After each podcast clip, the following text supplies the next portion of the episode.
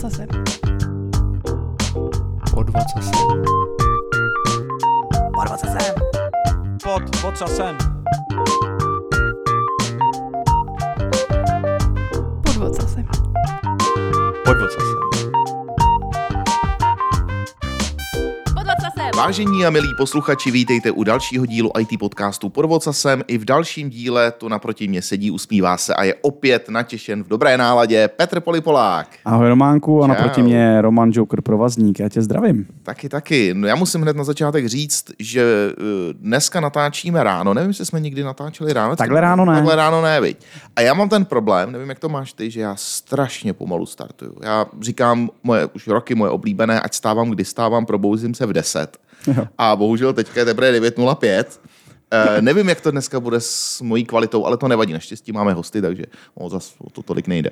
To zvládneš, tak já se budu snažit být uh, chillý, protože mě to zase naopak funguje nejlíp ráno. Jo. A pak jako to jde dolů, tak jako pěkně. Takže když natáčíme, to jsme taky už jednou točili ve čtyři nebo v kolik v pět. No, možná ještě později. No, tak to už je zase pro mě takový horší. Takže to bude dneska tvůj díl vlastně. Jasně, jednoznačně můj díl a možná i našeho hosta, když teda už se o něm budeme bavit. No a ne- než se k němu dostaneme, eh, co jsi vyváděl o víkendu? Jaký zajímavosti?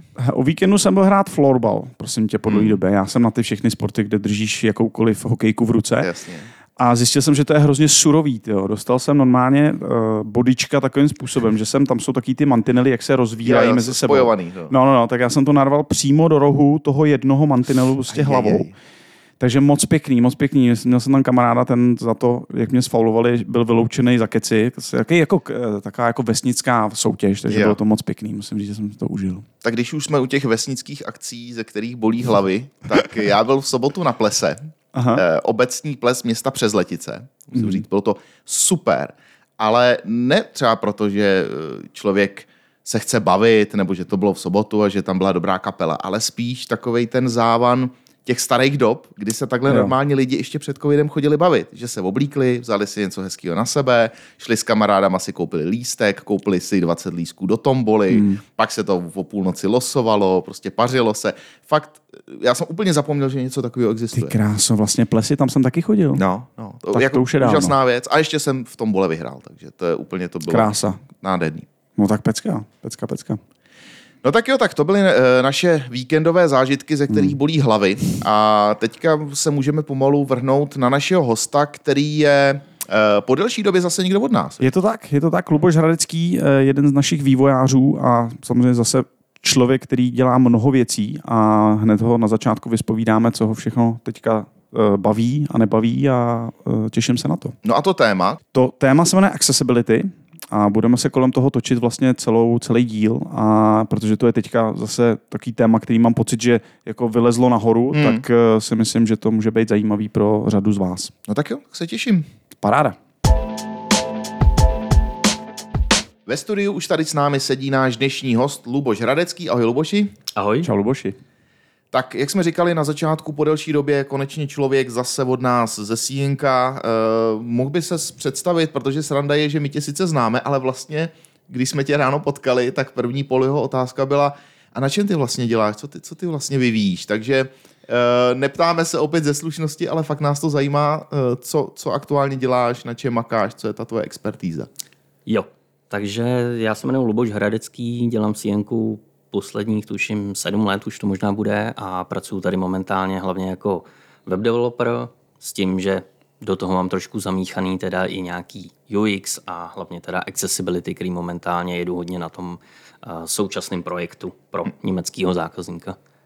My jsme si tě právě kvůli accessibility dneska pozvali, protože to je takový téma, taková trošku popelka. Občas se to někde objeví, občas o tom někdo mluví, ale vlastně mám pocit, že nikdo neví, co to znamená úplně a hlavně jak k tomu třeba z pohledu vývojáře přistoupit. Takže úplně na začátku, Luboši, co to vlastně ta accessibility, nebo jestli budeme říkat přístupnost, tak se nám to do té pusy vejde. Co, co myslíš, Poli? Za mě je to úplně jedno. To by to úplně, tak ty to dáváš. Co, co komunita accessibility Já lidí to budu říká. asi taky střídat, budu Jo, to chvilku jo. říkat česky. Dobrý, a... tak je to. Dobře, takže přístupnost, accessibility. Mm-hmm. Co to teda je? Dej nám, prosím tě, takový ten úvod do té problematiky. Jo, tak já bych možná začal tím, co právě to není, Aha. Protože nejčastější takový fenomén, když se s někým začnu bavit s nějakým lajkem o té přístupnosti a padne přesně tahle ta otázka, co to je, co si pod tím mám představit. A většina lidí začne eh, názorem, aha, teď já to přece vím, teď to je ta věc pro ty slepý. Jo, tak eh, to mě vždycky eh, úplně poleje a říkám si, no tak to bude, to bude zajímavý povídání. Jo, My to jo, teda takže- máme zakázaný říkat. Jo? To můžeme no. říct posluchačům, že když jsme tě sem lákali, tak eh, Lubošova odpověď bylo, jestli řeknete, že to je ta věc pro tý slepý, zvedám se a jdu okamžitě domů. Jo? Přesně. Takže my to nebudeme říkat. Takže ve zkratce není to takhle jednoduchý, eh, je to teda daleko obsáhlejší a já bych teda zkusil říct, eh, že teda ta metodika přístupnosti se vlastně zabývá eh, bariérama, které vznikají na tom webu. Budeme si teda povídat o webové přístupnosti, mm-hmm. protože ta přístupnost jako taková je téma, který je daleko obsáhlejší mm-hmm. a týká se to všech věcí, nejenom teda webu nebo nějakých webových aplikací. A je to teda o těch bariérách, které ty uživatelé na tom webu mají a který nějakým způsobem musí překonávat, když pracují s tím webem. A my v rámci teda té přístupnosti jako developeři se snažíme právě tady ty bariéry odstranit, aby jsme zpřístupnili ten web teda co nejvíce uživatelům. A jakou formu, řekněme, teda postižení, nebo jak, jak vlastně o tom mluvit, aby to bylo, řekněme, uctivý, ale zároveň, aby jsme přesně popsali nějaký Hmm. lékařský problém. Tak eh, jak, používá se slovo postižení, nebo omezení, nebo co, co, co Jo. se používá? Eh, Já bych možná spíš zůstal u toho omezení, protože Mhm.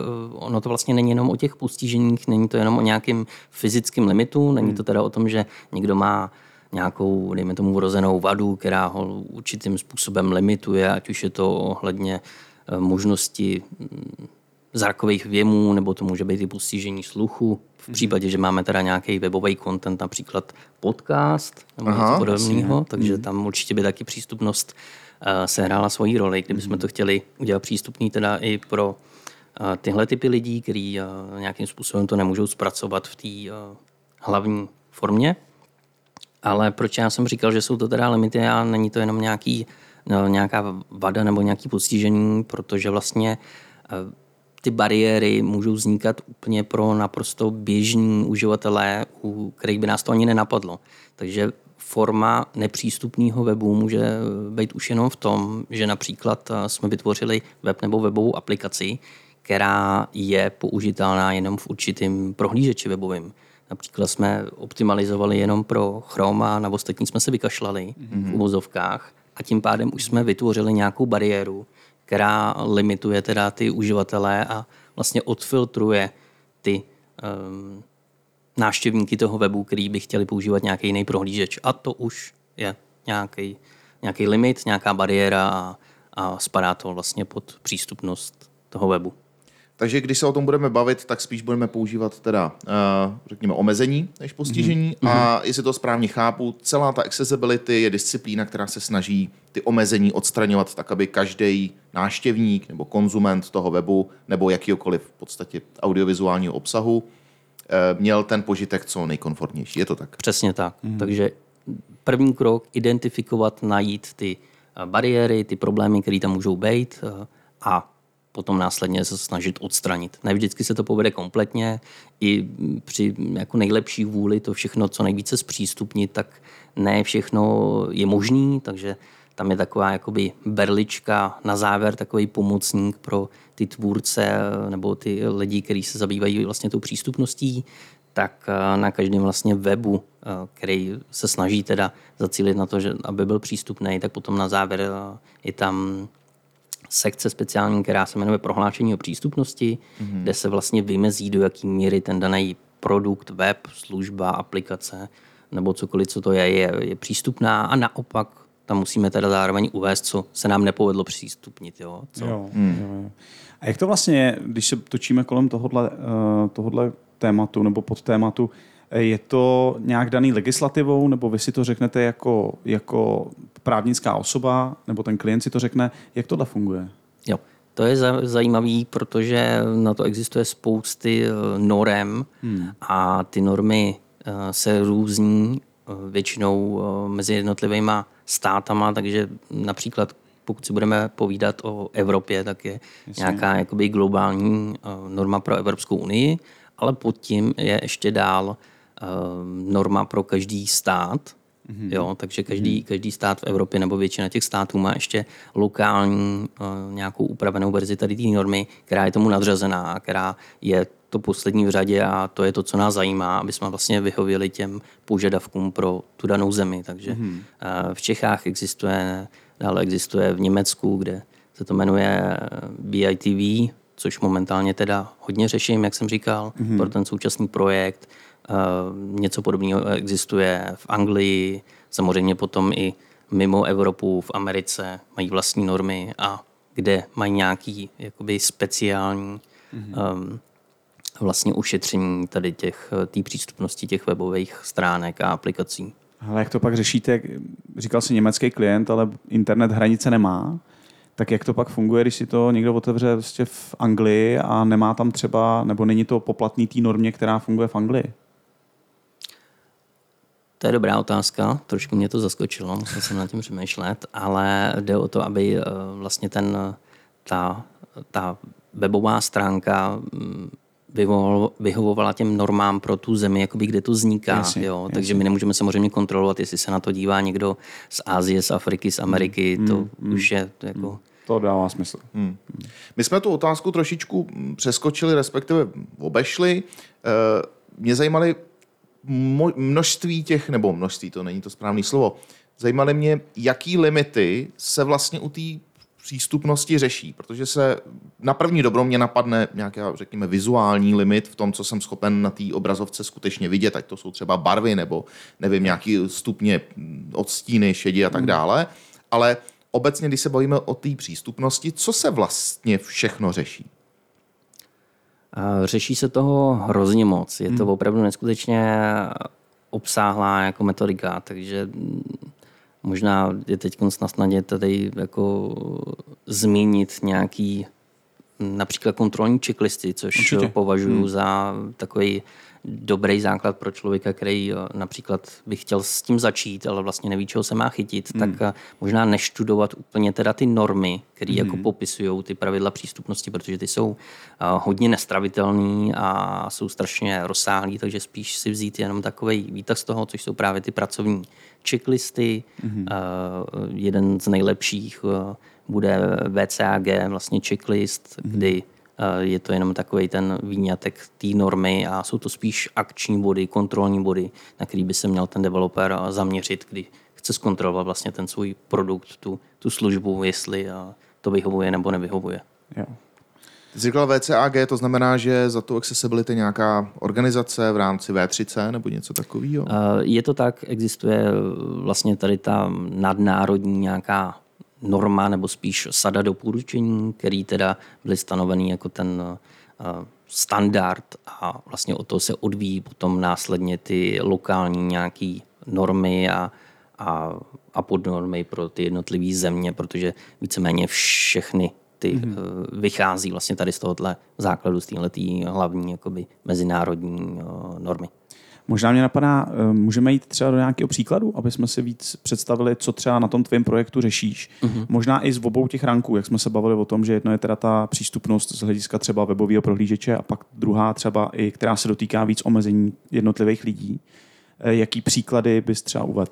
Jo, tak eh, vy jste tady zmínili vlastně už třeba problém těch barev a kontrastů vlastně na, na těch stránkách, to je takový ten základ, který si myslím, že tam, když pořešíme tu přístupnost a vlastně eh, ujistíme se, že eh, ty barvy na tom webu jsou použitý správně, tak z toho nebude benefitovat jenom teda vyloženě nějaký eh, člověk s tím omezením, ale myslím si, že z tohohle budou mít prospěch opravdu všichni uživatelé toho hmm. webu. Takže ono jsou místa, kdy opravdu ta přístupnost se hodně prolíná z UX, mm. jo, protože přeci jenom UX je takový víc eh, moderní, víc trendy, víc, hmm. víc se na to slyší, ale přeci jenom má to pod sebou schovaný spousty těch pravidel pro tu přístupnost. Jasně. Je to vždycky ruku v ruce, jenom ještě ti do toho skočím. Uh, já teďka třeba vždycky si uh, uvědomím nový stránky sport.cz, který možná vypadají, že opravdu ta odlišenost barevná je super ale přijde mi, že jsou fakt voškliví, jako čistě subjektivně, jo. Sorry, kluci a holky ze Sport.cz, ale... Já se to otevřít. Mám pocit, že to, že to šlo fakt jako uh, zpět, než dopředu.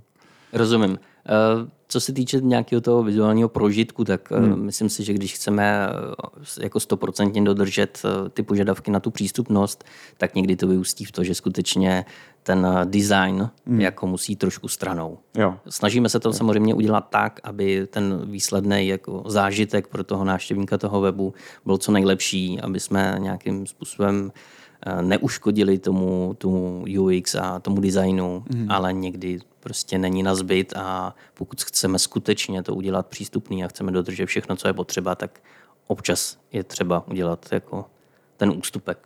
A je nějaký trend, který ty vidíš jako webový vývojář, že je populární, že lidi to mají rádi, eh, zákazníci to mají rádi, vypadá to super, ale pak se na to podíváš z toho pohledu té přístupnosti a je to totální antipattern a nejradši bys, kdyby to neexistovalo na tom webu. Je tam něco, co tě tak jako irituje na první dobrou? Nebo nějaký karuzely, nebo jo, plácnu nějaký takovýhle věci, které jsou hrozně graficky fancy, hmm. ale zároveň pro chudáka člověka, který třeba má Jasně. drobný omezení, tak z toho nemůže mít nejen, že žádný zážitek, ale naopak mu to třeba ještě škodí. Mhm, rozumím. Uh, já si myslím, že možná takový, co mě napadá jako první věc, uh, jsou takový ty hodně vyumělkovaný, vydesignovaný weby, který, uh, dejme tomu, tíhnou k tomu, že je tam použitý strašně uh, títěrný font, uh, Jo. který je sice jako krásný, zapadá to do toho konceptu toho webu, ale je to vlastně dost nečitelný pro průměrně zdatného uživatel s průměrně dobrým zrakem a pro kohokoliv jiného, starší lidi, lidi s brailem a tak dále, už je to opravdu k ničemu. Hmm. A v kombinaci s tím, když na to ten vývojář nepamatoval, není tam nějaká alternativní možnost, jak si třeba ten text zvětšit, hmm. Tak je to samozřejmě k ničemu potom a nesplňuje to teda ty podmínky pro ten přístupný web. Podvod zase. A když teda teďka jako vývojář tohle slyší, poslouchá podcast, říká do prčic, asi bych měl začít. Eh, Co má teda udělat? Jaký je ten, ten postup? Mám teďka otevřený eh, editor, jedu tam ty své reaktní komponenty, všechno je krásný a říkám si, asi jsem nemyslel na accessibilitu, co bych měl udělat nejdřív, nebo co je takový ten easy win, abych mm-hmm. trošičku aspoň splnil nějaký základní předpoklad pro tu čitelnost. Jo. A já si myslím, že pokud ten člověk eh, s tím začíná, neví o tom prakticky nic, tak eh, možná si může trošku eh, tu práci usnadnit a použít nějaký automatizovaný nástroj, který to udělá částečně za něj. Hmm. Důležité je nespoléhat na to stoprocentně, není to něco, co se dá udělat plně automatizovaný. Jo. Ta přístupnost je vždycky z největší části skutečně o tom přemýšlení nad tím daným problémem hmm. a nejde to vyloženě jako udělat všechno jenom automatizovaně, takže musí se tam zapojit ten mozek a posoudit ten konkrétní problém a jak na něj a jak to vyřešit, jak to zlepšit. Nicméně ten nástroj existuje spousty toolů, něco, co si můžete dát přímo do toho prohlížeče na nějaký debugování. Hmm. Jeden z populárních bude Google Lighthouse například, hmm. který my teda aktuálně taky používáme na tomhle projektu. Používá ho hlavně náš tester, který vlastně pro nás těch cyklech kontroluje, jestli ty věci, ty vylepšení, kterými jsme udělali teda pro lepší přístupnost těch stránek, té aplikace, tak jestli skutečně to je posun k lepšímu, k horšímu, co ještě je špatně a tak dále. Takže uh, to je nástroj, který je schopný pro vás během chvilky identifikovat nějaký hlavní základní problémy a uh, vychodit vám určitý přehled, co teda je špatně a na co byste se měli zaměřit. Takže on dělá nějakou heuristiku nad, nad tím nad výsledkem a řekne třeba, co by si měl zlepšit. Jo, jo, vyhodí vám přímo seznam nějakých konkrétních vlastně nedostatků toho webu a, hmm. a na vás teda už je potom samozřejmě nikdy vám ten nástroj neřekne, jak to opravit, Jasně. to si musíte sami hmm. potom nějak dohledat. No a s tím souvisí teda ty kontrolní checklisty, které jsem zmiňoval na začátku, hmm. tak ideálně, aby člověk jako začal do té problematiky trošku se jakoby snažil se do toho ponořit sám a študoval tohleto, protože i když ten nástroj vám něco řekne, tak stejně ve výsledku byste to měli posoudit, jestli to skutečně identifikoval dobře a měli byste to zvážit, jestli to odpovídá těm požadavkům, které jsou uvedeny v té normě. A jak to souvisí celý, když nad tím přemýšlím čistě pragmaticky, ekonomicky? A jsou to věci, které v podstatě ten vývojářský čas jako nabůstujou. To znamená, jako reálně potom to řešení se prodraží. A jako přemýšlí nad tím někdo tak, jako opravdu hodně pragmaticky, že řekne, ta minorita těch lidí je taková, že se mi to vlastně nevyplatí. Mm-hmm. Nebo tohle už je dneska za náma, prostě víme, že to je prostě správná cesta z hlediska nějaké jako lidskosti. Nebo, Jo. jo. A určitě to za náma není tady ten rozhodovací proces, kdy se určuje, jestli budeme ten web dělat přístupný nebo nebudeme, jestli zpětně to chceme nějak řešit už nějakýho, pokud máme rozjetý projekt, ale kašlali jsme na to v úvozovkách do té doby a chceme to zlepšit, chceme to opravit. Tak vždycky tam to rozhodování je, ale to rozhodování si myslím, že vychází z té neznalosti těch lidí, který uh, uh, vlastně o tom vůbec uvažují, že by chtěli mít ten přístupný web. Ideální řešení uh, je takový, že vlastně od začátku, když se buduje ten projekt, tak už se to vytváří, píše se ten kód s ohledem na tu přístupnost. Jasně. A vlastně ve většině případů není potřeba udělat nic extra navíc. Jo. Je to jenom uh, jiný mindset toho vývojáře, kdy on vlastně musí to psát trošičku jinak, ale není to o tom, že by mu to vlastně pálilo čas navíc. Hmm. Musí, to, musí to zkrátka dělat jenom trošku jinak, musí pamatovat na ty požadavky, které uh, je potřeba tam splnit, aby, aby udělal ten produkt uh, přístupný. Hmm. Jo, ale ve výsledku, pokud to udělá správně hned od začátku, kdy vytváří ten, ten web nebo tu aplikaci, tak uh, jsou to nulové náklady navíc, nebo naprosto minimální. Jo, jo. Takže patří něco takového v podstatě do definition of done, když se bavíme na workshopu, co všechno to má splňovat, takže kolikrát jsem řeší Jo, kraviny typu, že to bude otestovaný, což už my vývojáři bereme jako o čem se to bavíme, to je vlastně hygiena kódu. Možná myslíš si, že by třeba tohle tam bychom měli začít explicitně psát, ne proto, že by to snad sebralo tolik toho času, ale aby se na to prostě nezapomnělo? Já si myslím, že určitě ano. My například na projektu nebo na několika projektech už to máme takhle nastavený, že skutečně je to jedna z podmínek, kdy eh, se nějakým způsobem vytváří nové komponenty eh, a, a tak dál, tak eh, je tam potřeba vlastně mm, mít splněny i ty požadavky na tu přístupnost. A pokud to ten vývojář neudělá, pokud se to snaží obejít, tak, tak to prostě neprojde tím schvalovacím procesem a, a ten kód nemůže být prostě použitý. Prostě prorůstá se to všude možně. Já jsem vyprávěl Romanovi, že vlastně jsem psal ty otázky, když jsem se připravoval na tenhle díl. Vypnul jsem to, zapnul jsem prezentaci a okamžitě se mi tam objevilo accessibility dole. Umí prezentace, kterou jsem připravoval pro nějakého zákazníka. A byly tam doporučení, co mám změnit. Jo, to tam, do té doby to tam nebylo. Jo. Prostě to je AI prostě v praxi. Jo. Ale spíš chci říct, jako, že najednou to jako prorůstá místama. Uh, možná tam bude trošku jaký ten efekt, že když prostě chci, chci koupit oktávku, tak ji pak vidím všude. Jo. Ale reálně tohle tam jako do té doby nebylo. Jo. Takže máš i pocit v té komunitě, že to opravdu jako prorůstá víc a víc do toho vývoje všeobecně? Já si myslím, že ano a bude to taky daný tím, že na to budou víc tlačit uh, ty zákazníci, uh, mm-hmm. který to budou vlastně vyžadovat od těch dodavatelů, od těch firm, který pro ně dělají teda mm. weby a aplikace, protože tomu zákazníkovi vlastně tím vytváříme nějakou konkurenční výhodu. Jasně. To je jeden uh, z případů, s kterým vlastně momentálně pracujeme, kdy ten zákazník uh, zjistil, že vlastně pro něj, uh, pokud ten, tu aplikaci udělá přístupnou, pokud splňuje ty normy, tak tím získá neskutečnou jako výhodu nad konkurencí v té dané oblasti, protože ostatní mm, na tohle nepamatovali nebo nejsou schopní to zajistit, aby ten jejich produkt byl přístupný.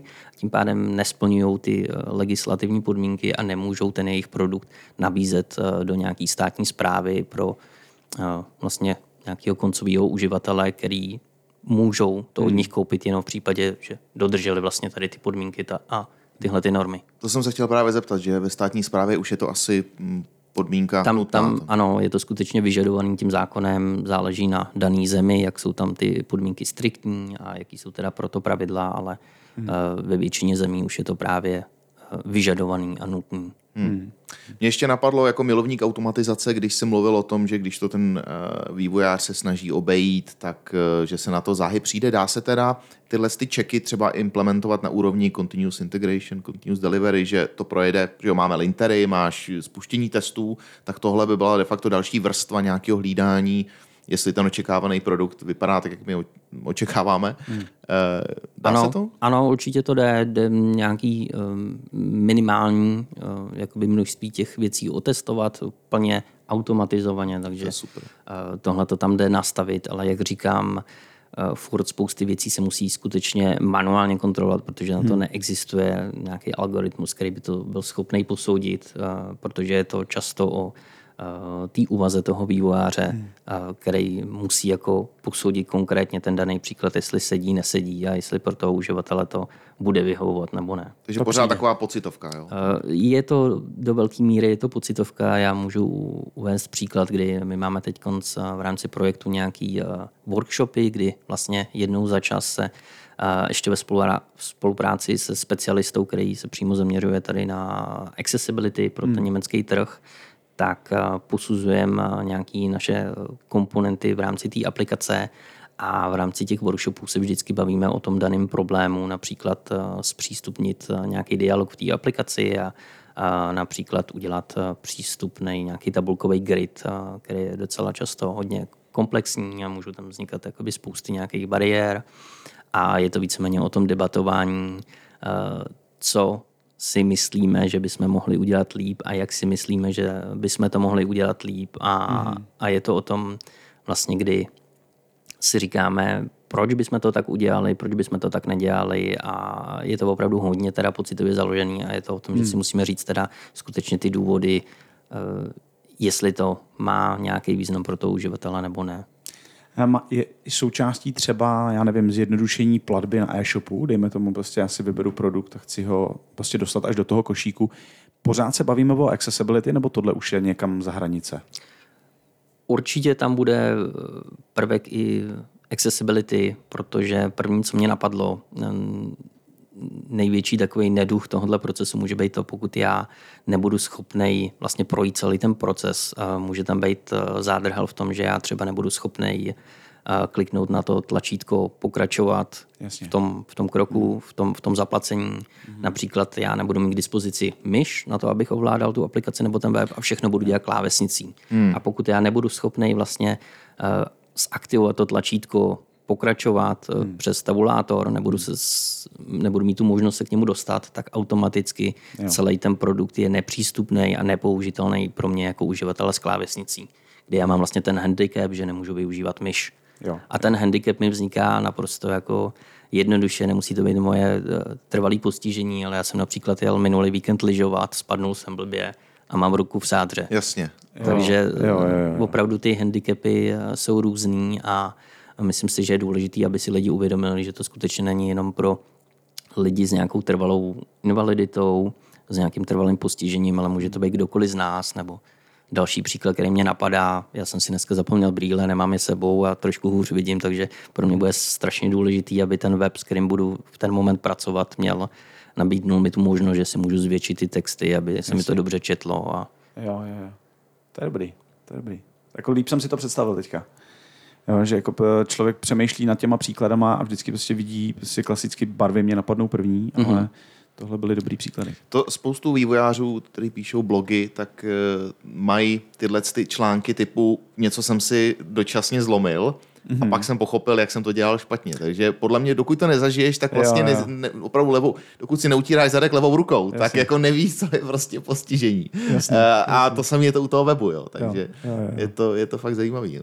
To je dobrý, no. Hele, teďka vlastně, že jo, frčí spoustu různých uh, UI knihoven, máš Bootstrap, Bulmu, prostě jich je strašně moc. Uh, řeší uh, tohle ty komponentové knihovny, nebo uh, tam vidíš nějaký velký mezery, které jsou potřeba hm, tam jako dodělat, i když, i když už to používám. Že předpokládám, používám to proto, aby mi to ušetřilo práce a ideálně, aby mi to ušetřilo i třeba co se týče nějaký defaultní barvy, aby byly správně, aby třeba byly správně popisky, aby, to, aby tam prostě ty komponenty už sami o sobě byly do jisté míry vyhovující. Je to současný stav, nebo jsem si tak jako zapřeháněl a vůbec to tak není?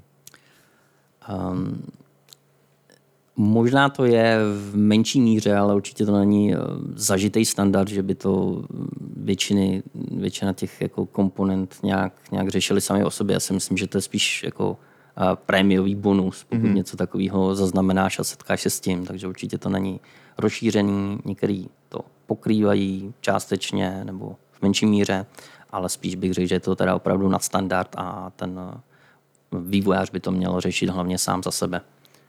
A co je důležité, myslím si ještě říct, tady zmínit, že hlavně ta přístupnost se řeší na té uh, vrstvě, která je vlastně nad tím daným jazykem, takže například pokud budeme dělat nějakou aplikaci v Reactu, tak to není přímo uh, ohledně toho JavaScriptu, ale je to spíš na, na té vrstvě toho HTML. Hmm. Takže je to něco, co je posazený úplně hmm. jako nad tím vším. A je to vlastně univerzální věc, která se musí řešit prostě vždycky bez ohledu na to, jestli to dělám v Reactu, v Angularu a tak dále. Jo, takže zrovna jsem to měl i připravený dotaz, jestli některý programovací jazyk je proto líp vybavený, ale teď si vlastně vysvětlil, že to úplně na to nemá vliv. Je to tak? Vlastně to na to nemá vliv, v čem, v čem já to napíšu. Mm-hmm. Pokud ten výsledný výstup je v té webové podobě, tak vždycky to končí tím, že stejně tam mám nějaký HTML značky a, a mm-hmm. je tam ta vrstva. Takže tam se řeší většina těch problémů a to je to místo, kde ty problémy vznikají a to je to místo, kde ty problémy musíme odbourat. Jo.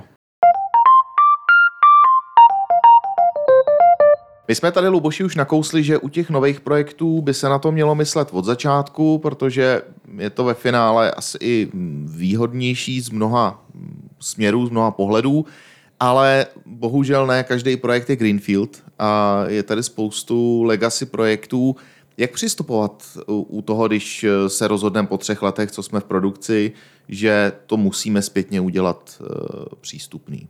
Je tam nějaký přístup, jak to, jak to udělat rychle, levně asi ne, ale uh, jak, jak k tomuhle přistupovat? Jo.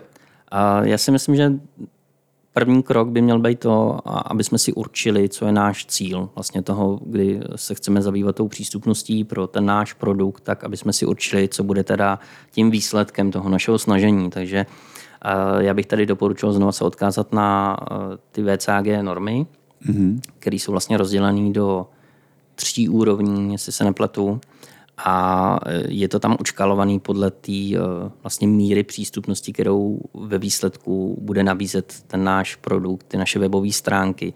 E, začíná to teda úplným minimem, aby jsme vlastně odstranili ty hlavní bariéry, které překáží těm uživatelům, který jim znemožňují využívat jako úplný základ toho webu a, a to samotné jádro takže odstranit ty největší bariéry, eh, základní nějaký problémy s nedostatečným kontrastem barev, eh, malý fonty, eh, neklikatelný tlačítka, zkrátka ty největší boty, které dělají ten web nepřístupný mm. a, a který vlastně znemožňují třeba 60% těm uživatelům nějakým mm. způsobem se tím prokousat. A potom můžeme postupovat dál a začít aplikovat nějaký doporučení, které eh, budou zpříjemňovat vlastně těm uživatelům tu práci s tím naším webem. Takže už to nebude jenom o tom, že eh, ho budou moci používat, ale jaká bude ta míra toho komfortu, kdy ho používají. Hmm. Takže tam se to znova zase eh, prolíná s tím UX, který vlastně tohle taky hodně řeší a je vidět, že teda to není jenom domenou UX, ale že je to skutečně zahrnutý i v těch normách přístupnosti. A jak ty ses vlastně k tomuhle uh, dostal? Uh, protože mě napadá, hmm. víš, jak jako vývojář vlastně v jednu chvíli si řekne a ty začnu řešit tu přístupnost. Bylo to, že si právě na nějakém legacy projektu to musel naimplementovat a řekl si, jo, tak na to jsme měli myslet od začátku, teď to hrozně bolí, nebo uh, sám si třeba narazil kvůli těm brailím, že někdy ti to nevyhovovalo, že se zapomněl. Co byl takový ten prvotní hmm. impuls? To je dobrá otázka. A já se přiznám, že té přístupnosti se věnuju už docela dlouho. Mm. A když říkám docela dlouho, tak je to zhruba nějakých 15 let, kdy mm. jsem to začal dělat vlastně poprvé na tehdejších eh, projektech eh, v jiné firmě. A vlastně já si myslím, že tam byly ty dva důvody. Jeden už jsme tady zmiňovali, ten, ten byl ten eh, zákonem daný, kdy eh, jsme dělali vlastně stránky pro ministerstvo vnitra, který pochopitelně muselo jakoby mm-hmm. splnit tady ty standardy a ten druhý možná jako důležitější faktor, kdy jsme eh, dělali na jiném projektu, tehdejší vlastně portály Seznam a CZ mm-hmm. a vytvářeli jsme vlastně pro ně ty šablony těch, těch portálů. A důvod, proč oni řešili přístupnost, je ten, že vlastně pokud odstraníme co největší množství těch bariér z toho daného webu nebo z té služby, tak eh, zvyšujeme to množství těch eh, uživatelů, kteří na ten web můžou chodit a můžou ho využívat. Což je naprosto jako zásadní věc pro portály, který uh, těží z té největší návštěvnosti. Jo. Pro ně je ten hlavní cíl mít co největší návštěvnost Jo. a aby tam chodilo co nejvíce lidí. Takže pokud opravdu ten web je udělaný tak, že ho může používat kdokoliv bez ohledu na to, jestli má nějaký omezení, jestli má nějaký handicap, jestli ten web používá na stolním počítači, na mobilu, na tabletu, na čemkoliv, tak všechno to je pro ně benefit a je to něco, za čím oni chtějí a vlastně musí jít, aby eh, co nejvíce z toho profitovali.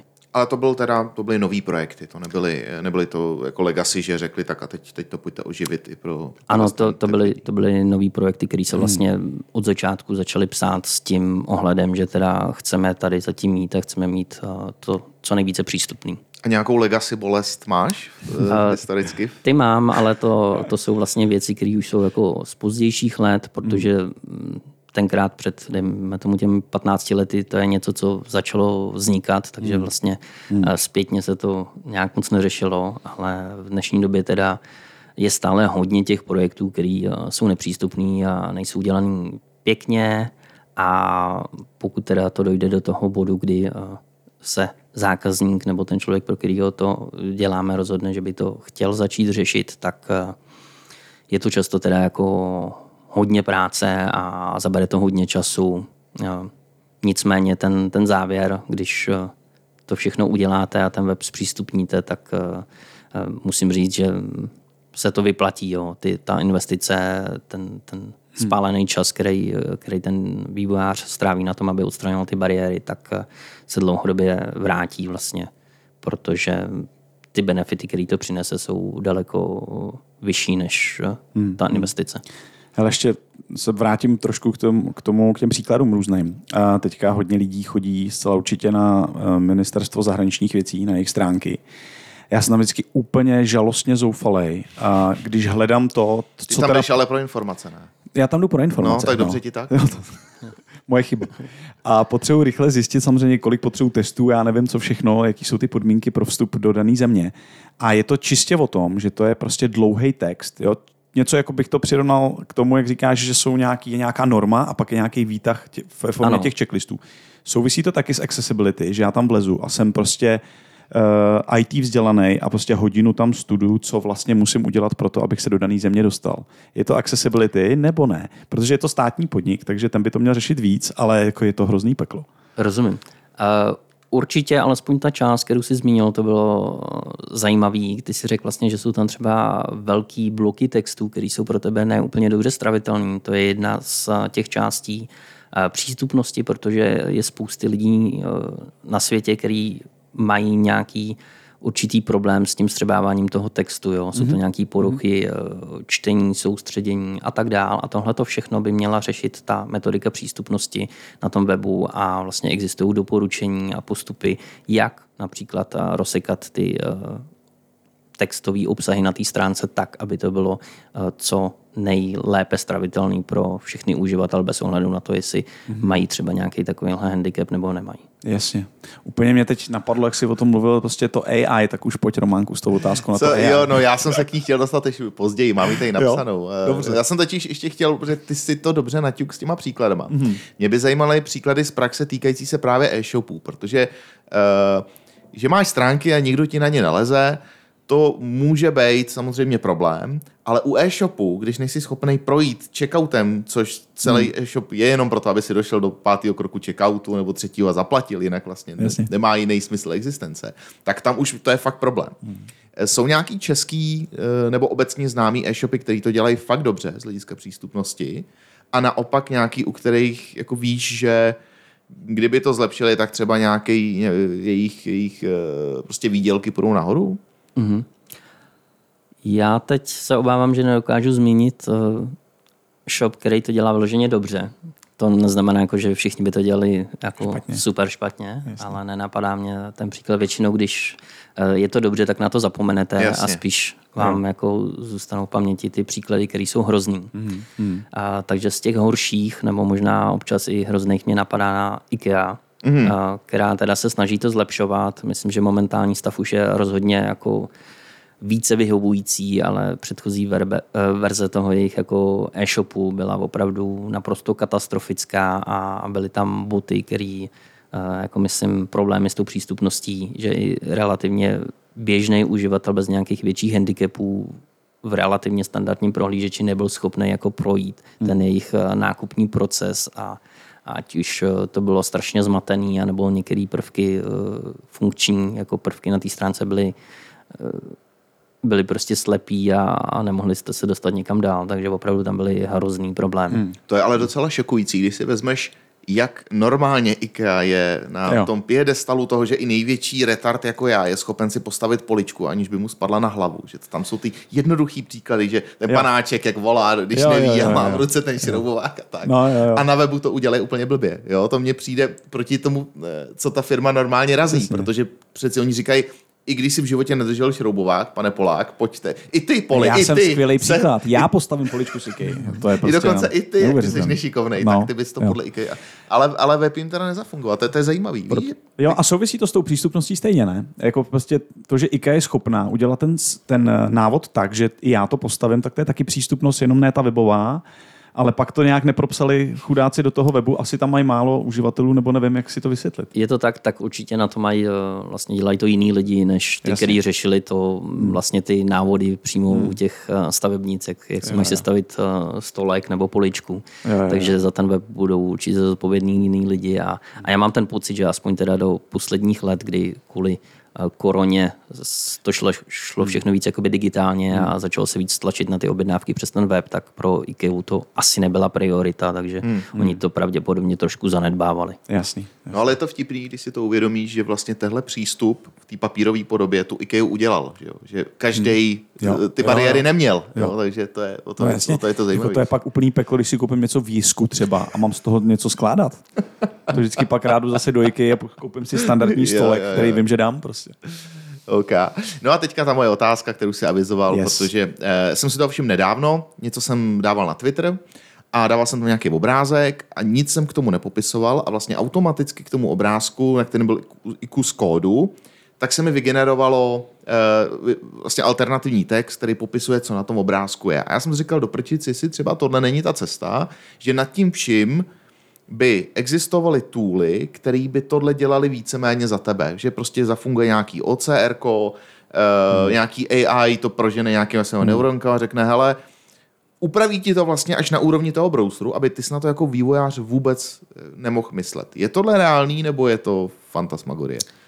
Reálný to je, ale jenom do určitý míry, jak už jsme tady říkali, jde opravdu zautomatizovat jenom některé ty kroky, jenom odstraní části těch problémů, které tam vznikají pro tu přístupnost, některých bariér, ale ne úplně všechno jde dělat teda automatizovaně. A pokud to teda už zvládne jakoby ten nějaký nástroj pro mě dělat automaticky, tak většinou to udělá jenom do té míry, že sice odstraní tu bariéru, ale už neřeší, jak to bude příjemný pro toho uživatele na eh, to výsledné používání. Takže udělá nějaký ten základ, to minimum, ale to, že potom eh, pro mě je to blbě čitelný hmm. a, a ten prožitek jako z používání té aplikace nebo toho webu je hrozný, tak to už ten tool za mě moc neřeší. Nebo ani nemůže být schopný to pořešit.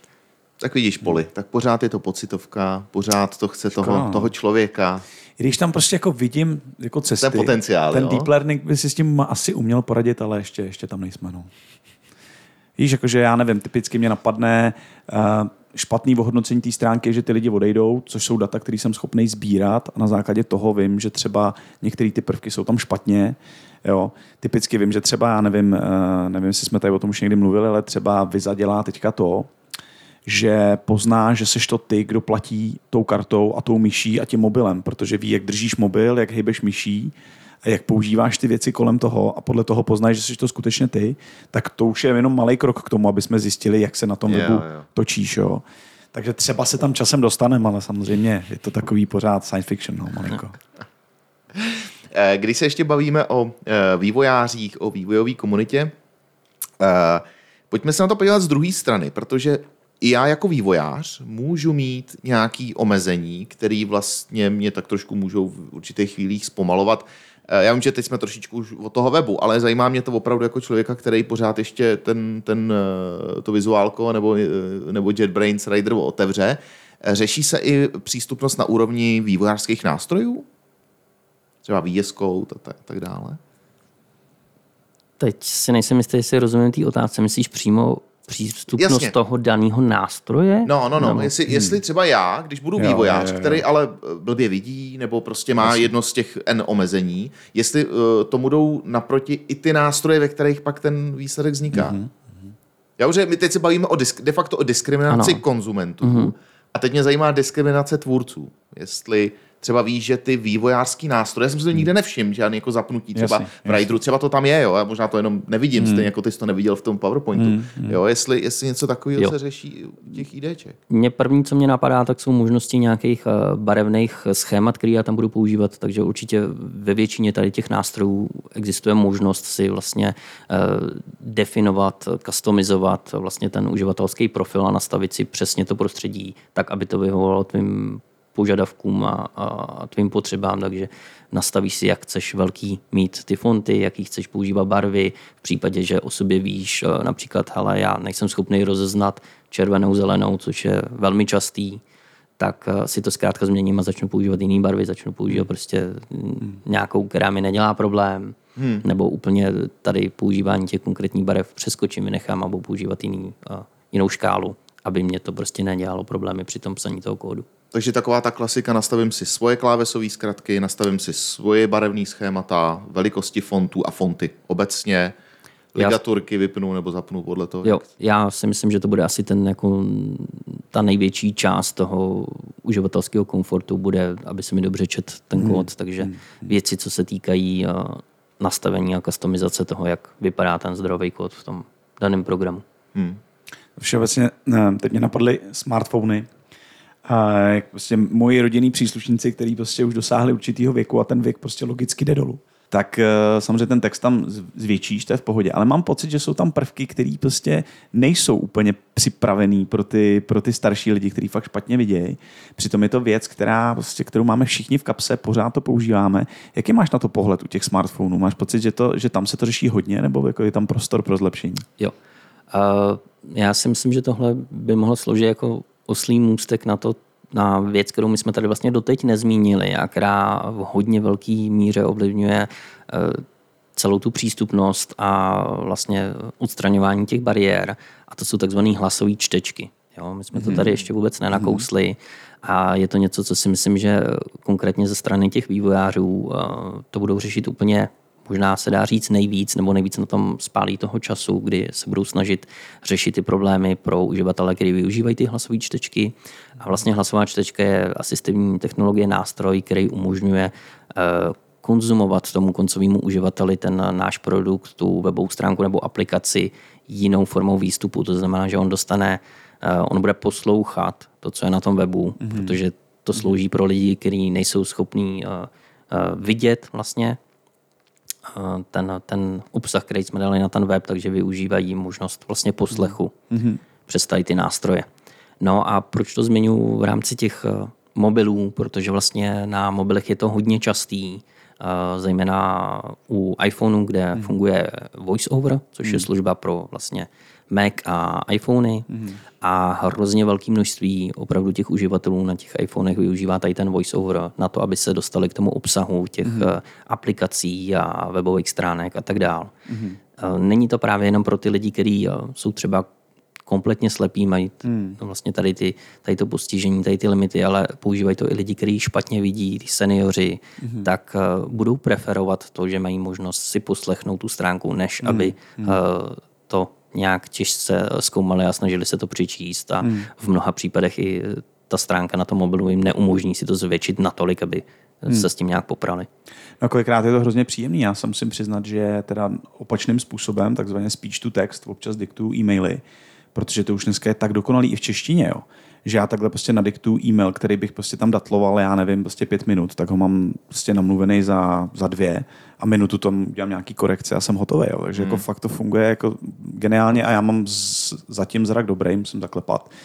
Ale taky to jednou přijde, ale už dneska to používám, takže to jsou super věci. No já si říkám u takovéhle věci, uh, pro ty hlasové čtečky, tam asi ta semantika toho webu je asi zásadní, ne? To rozdělení na co je článek, co je nadpis. Přesně tak. eh, Je to ta vrstva toho HTML, což už jsem zmiňoval předtím a skutečně je potřeba dodržovat tu semantiku na tom webu. Je to jeden z těch základních eh, prvků a je to věc, z který těží ta hlasová čtečka na základě vlastně těch semantických značek. Ona pozná, jak eh, má naložit s tím obsahem a vidí tam to rozdělení do těch eh, obsahových bloků, co je nějaký záhlaví eh, té webové stránky, co je hlavní nadpis, co je navigace, co je patička, co jsou nějaký články, nadpisy a tak dál. A to všechno dokáže jenom vlastně za pomoci těch té semantiky, těch semantických značek.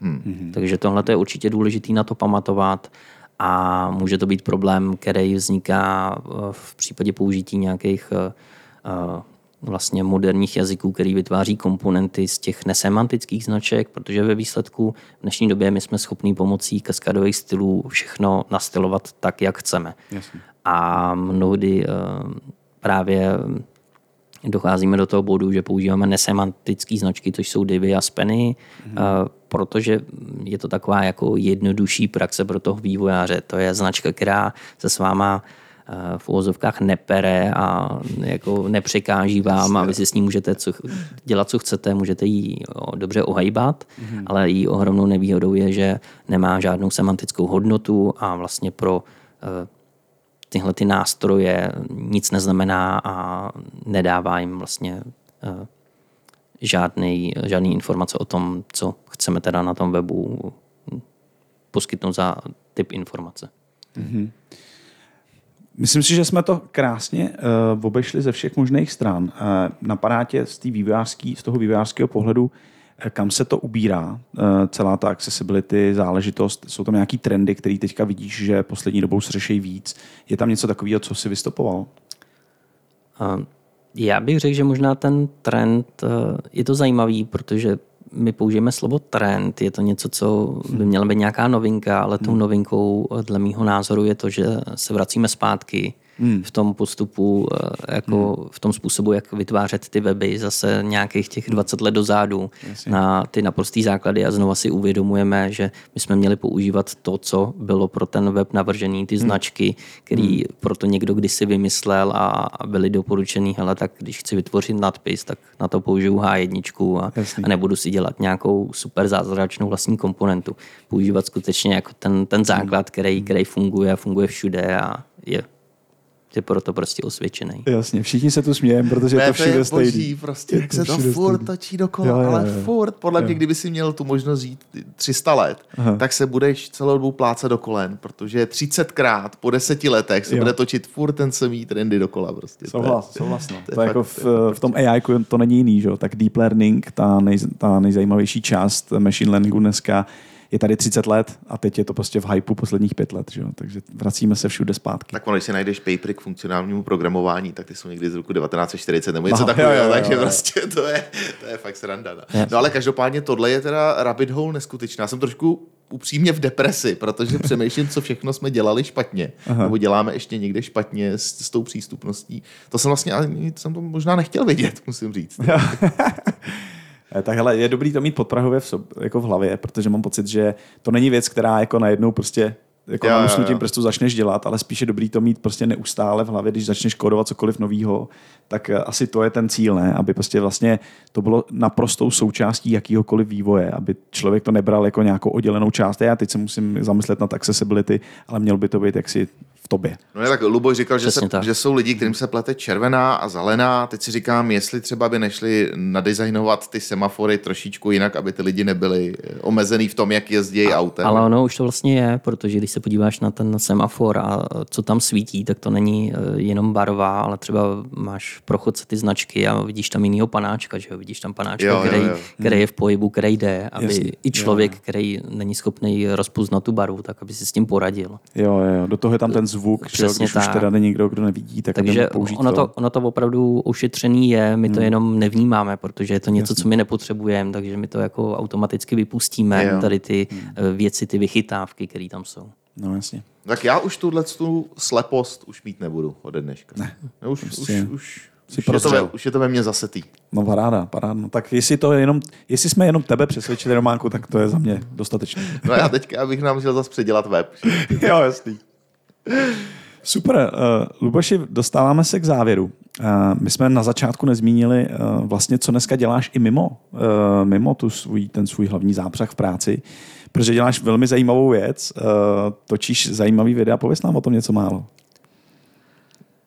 Ten výraz teď. Nebo nechceš? Jestli nechceš, nemusíš. Já vím, že jsem tě do toho trošku, trošku natlačil teď. Jo, trošku si mě do toho ukecal. Jenom velmi ve zkratce dělám vlastně, snažím se teď dělat na YouTube, mám vlastní YouTube Aha. kanál a dělám tam nějaký vlastně uh, videa teoreticky jako taková miniforma podcastu mm-hmm. a je to vlastně o horách, no, takže mm-hmm. to trošku úplně mimo jako mm. vlastně ten to, co dělám v práci, ale, ale je to něco, co mě baví a co rád dělám ve volném čase. A hraješ Super. na PC nebo na Xboxu, PlayStation? A, mám doma i PlayStation, ale nějak k němu moc netíhnu, takže většinu toho, co odehraju, pokud mám tu možnost, tak si zahraju radši na PC. Jsem Aha. takový ten PCčkář. Jo. Jo, jo. No mohli bychom někdy udělat právě, že já budu proti Románkovi hrát NHL a ty bys to komentoval. To mohl být dobrý díl. Můžeme se domluvit. No tak jo, ale my ti strašně moc děkujeme, že jsi mezi nás přišel. Opravdu pro mě to bylo mega objevný. V tom, jo, jo. že další level, který člověk musí nějakým způsobem v té herní terminologii unlocknout, aby vůbec jo, jako jo. se do toho podíval. Zajímavý. Moc, moc, moc děkuji osobně. Díky moc, ať se daří, Luboši. Já jsem taky rád. Díky. Díky. Čau. Čau. Čau.